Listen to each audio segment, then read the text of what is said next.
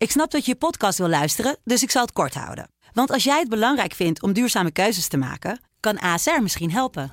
Nou hoor ik je denken, hoe dan? Nou, bijvoorbeeld bij het duurzaam herstellen van schade. Of de premies die we beleggen volgens ons duurzaam beleggingsbeleid. Dat bepaalt waar we wel en juist niet in investeren. Wil je meer weten over welke duurzame keuzes ASR maakt? Ga dan naar asr.nl slash duurzame keuzes. ASR doet het. Zo, dan kan je nu lekker naar je podcast luisteren. Dit is de Oekraïne-update. De dagelijkse podcast van de Telegraaf over de oorlog in Oekraïne. Het is 31 maart 2022, dag 36 van Poetins aanval op Oekraïne. Namens Pim CD en aan de lijn heb ik parlementair verslaggever Peter Winterman, gespecialiseerd het gebied van defensie en ook van buitenlandse zaken. Ja, Peter, deze donderdag was eh, de toespraak waar lang naar werd uitgekeken van de Oekraïense president eh, Zelensky. Nou, we zullen de luisteraars niet aandoen om hele Oekraïense fragmenten te laten horen. Maar even een eh, kleine impressie aan de hand van voorzitter Vera Bergkamp. Het is voor het eerst dat een buitenlands staatshoofd ons toespreekt. En de aanleiding hiervoor is buitengewoon bedroevend nu Oekraïne gebukt gaat onder wapengeweld. Ik heet de president van Oekraïne, de heer Zelensky, van harte welkom. Kamervoorzitter Vera Bergkamp was dat dus. Hoe is de speech uh, gevallen in, uh, in Den Haag, Peter? Ja, nou ja, het, het was een, wel een bijzondere dag, moet ik zeggen. Uh, iedereen was wel onder de indruk van die, van die speech van Zelensky. We kennen het beeld natuurlijk inmiddels wel. Zelensky in zijn lege groene shirt naast die Oekraïnse vlag hè, in Kiev, uh, wat, onder, ja, wat belegerd wordt, uh, toch ook uh, door Rusland. Dus toch wel bijzonder. De sfeer was ook wel een beetje alsof er een soort schoolreisje was vanochtend in de Tweede Kamer. Kamerleden waren duidelijk uh, een beetje zenuwachtig gespannen. Het was heel druk. Er werden ook polsbandjes uitgedeeld uh, om op de tribune van de, van de plenaire zaal te mogen zitten. Mm. Iets wat normaal al helemaal niet gebeurt. Dus ja, het was een aparte sfeer. En uh, nou ja, een staande ovatie nadat Zelensky zo'n 20 minuten tegen het parlement had gepraat. Uh, ook Rutte trouwens en, en, een paar ministers zaten, zaten in de zaal. Uh, ja, iedereen is eigenlijk wel onder de indruk. Het Ja. is, hij, hij raakte het Nederlands onderwerp ook aan. Hè? Bombardement op Rotterdam haalde die erbij. MH17 natuurlijk ook. Hè? Om te laten zien van, nou ja, dat wij ook ja, last hebben van die Russische inval. En wat, wat de gevolgen kunnen zijn volgens Zelensky. Ja. Um, en het was de politicus natuurlijk ook aan het woord. Die probeert uh, meer wapens, meer sancties. En uh, zo uh, wil hij toch een aantal dingen nog voor elkaar krijgen. Ja, want hij had ook een duidelijke boodschap aan Rutte. Als het gaat over het versnelde lidmaatschap voor de EU. Hij had inderdaad die historische verwijzingen. Zelfs naar 450 jaar geleden. Hè, toen wij ons losmaakten van tirannie. Maar laten we inzoomen, Peter. Ook waar het debat over ging op deze donderdag.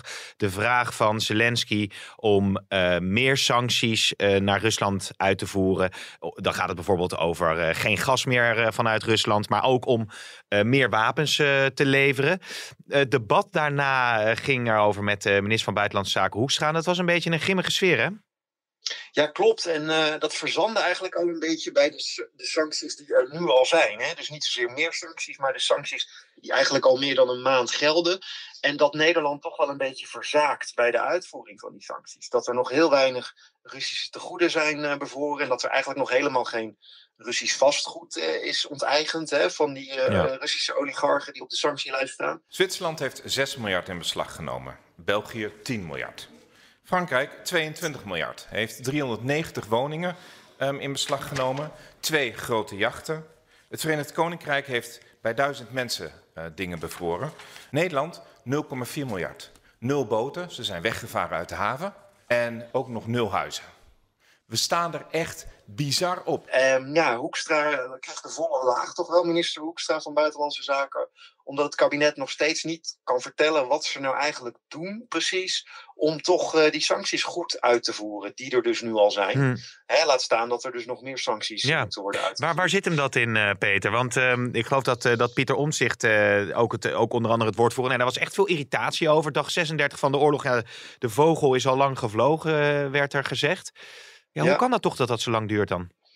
Uh, Hoekstra gaf zelf eigenlijk al wel een beetje antwoord op die vraag. Want hij, uh, hij benoemde dat ja, het ministerie van Financiën is verantwoordelijk voor de tegoeden. Binnenlandse Zaken is verantwoordelijk voor het vastgoed.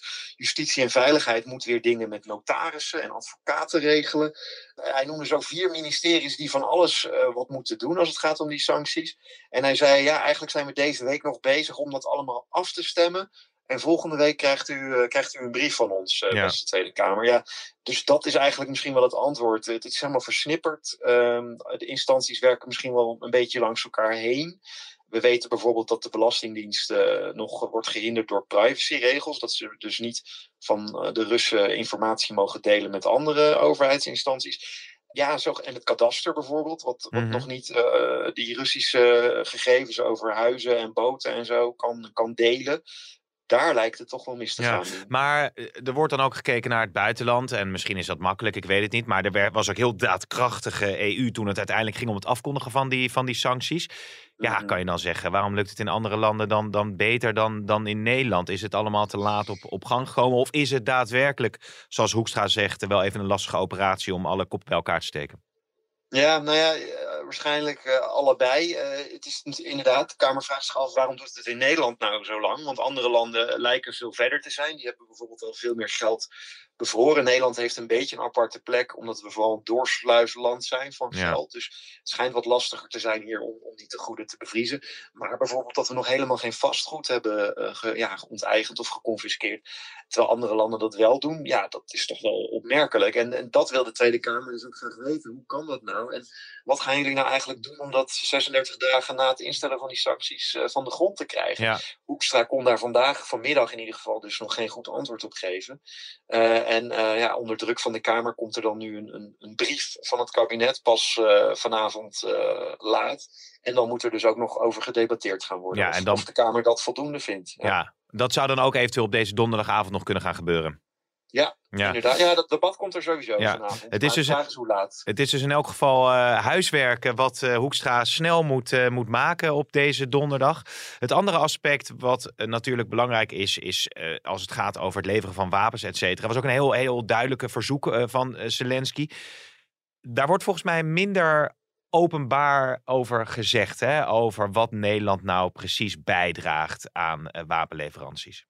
Ja, ja, nee, dat klopt. In het begin, uh, echt net uh, toen de oorlog uitbrak, publiceerde minister Arlongen van Defensie nog een heel keurig lijstje met alle wapens die we op dat moment zouden gaan sturen. Echt aantallen er ook bij, uh, 100 sluipschuttersgeweren weet ik nog en, en allerlei spullen. Uh, maar daar zijn ze mee gestopt, omdat, het, uh, ja, omdat ze toch bang zijn dat het Rusland een beetje in de kaart speelt. Hè? Dat ze precies weten wat, wat, buiten, wat het buitenland allemaal levert. Dus daar doen ze wat geheimzinniger over nu.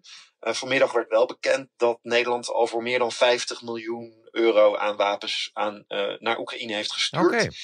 Uh, ja, dus dat is, uh, die eerste levering was uit mijn hoofd 7 miljoen euro. Dus daar is flink wat bij gekomen sinds die ja. eerste levering. Ja. Dus, uh, en ja, dat gaat van, uh, van, van vesten, van scherfvesten en helmen tot uh, anti, anti-tankwapens.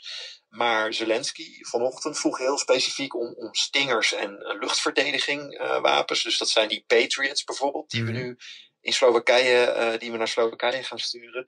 Ja, dat, gaat, dat zijn echt zware wapens waarmee je dus op kilometers afstand een, een, een vliegtuig uit de lucht kunt halen.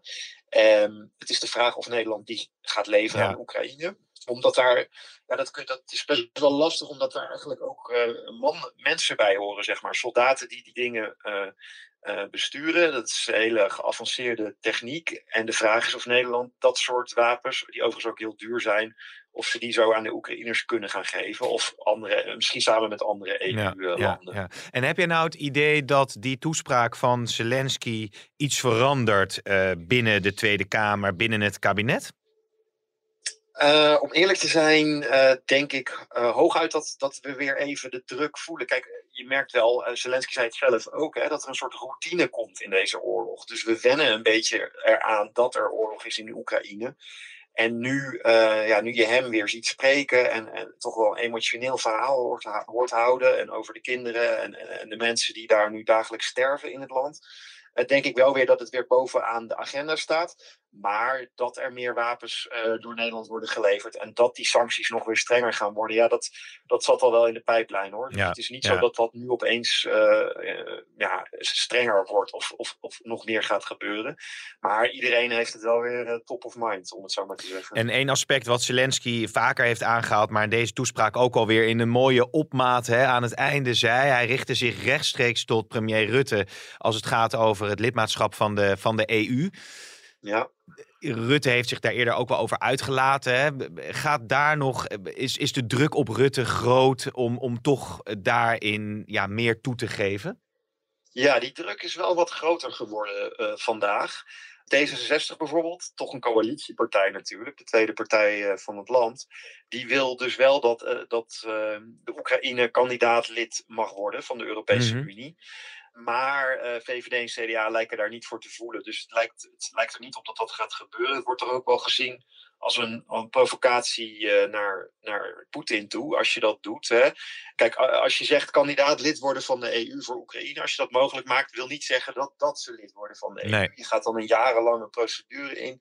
Je moet aan allerlei regels voldoen, uh, voor corruptie bijvoorbeeld. Hè, dat er niet veel corruptie is in een land. Nou, lijkt er niet op dat Oekraïne daar uh, heel snel da daaraan gaat voldoen. Dus het lijkt helemaal niet kansrijk. Maar het symbolisch heeft het wel grote waarde. Als je Ja. zegt van ze mogen misschien lid worden.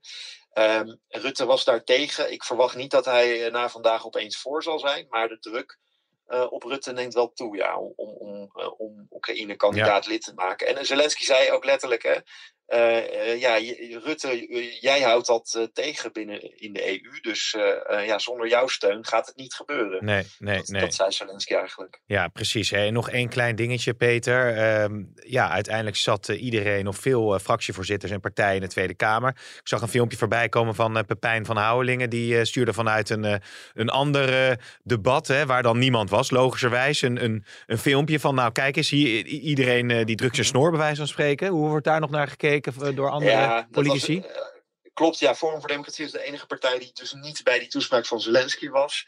Uh, overigens, dat debat waar Van Houwelingen zat, werd gewoon onderbroken voor de, door de. Oh ja? speech van Zelensky. Ja, Oh. hij keek gewoon op een, op een scherm in dat zaaltje, keek hij ook naar de speech van Zelensky. Uh, toen die speech was afgelopen, kwamen gewoon andere Kamerleden Oh uh, bij dat debat. Dus het was wel weer slim, eh, slim geframed op Twitter door Pepijn van Houwelingen.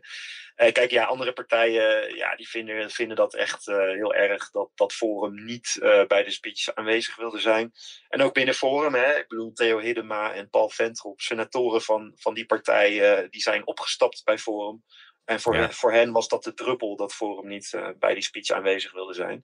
Um, maar ja, de zaal zat zo vol uh, dat het ook niet echt opviel dat die voor, vijf uh, Forum-Kamerleden er niet bij waren vanochtend. Oké, okay, Peter, eh, duidelijk in elk geval. En benieuwd hoe dat deze donderdag eh, verder gaat voor eh, minister Hoekstra onder andere. Dank voor je update. Yes, graag gedaan. Ja, dan zeg ik uh, tegen de luisteraars uh, dat wij er dinsdag 5 april weer zijn. Uh, vanaf een uurtje of vier met een nieuwe aflevering van de Oekraïne-update. Met al het laatste nieuws natuurlijk over de oorlog in Oekraïne. En meer nieuws vind je op de site en app van de Telegraaf. Bedankt voor het luisteren.